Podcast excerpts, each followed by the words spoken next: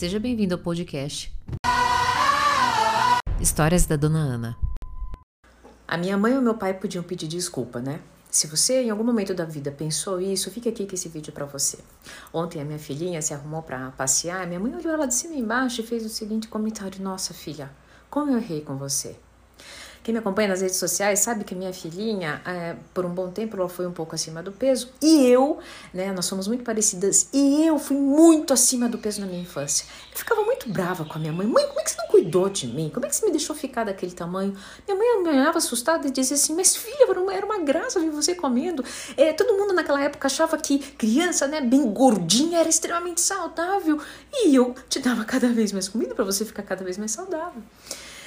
Hoje, para mim, é óbvio que minha mãe errou, mas minha mãe não te. Quando ela viu a Lorena e ela pediu desculpa, por quê? Porque daí ela entendeu que realmente, né, observando as minhas ações de cuidado com a pequena em relação ao comer saudável, ao comer consciente, eu poderia ter tido uma infância diferente. Afinal de contas, eu sofri com aquele sobrepeso.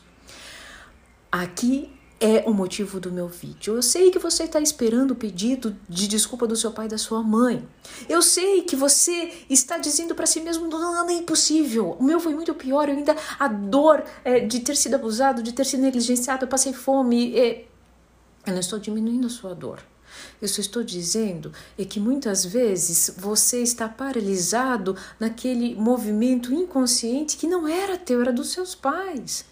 E pode ser que ainda está esperando o pedido de desculpas que não vai chegar. Não porque ele não te ama ou não seja uma pessoa má, ou porque, ok, você nem quer mais porque essas pessoas saíram da sua vida.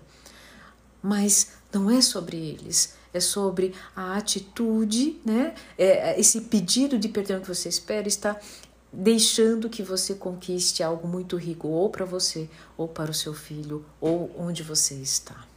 Esse vídeo eu fiz de coração, pautado né, na entrega da minha mãe, que só depois de muito tempo é que fez sentido o pedido de desculpa dela. Eu espero de coração que se isso veio é, né, ao seu encontro, que você sente que está na hora de dar o braço a torcer para novas atitudes, independente do pedido de desculpa, coloca aqui um hashtag eu acolho e tenham todos um excelente dia.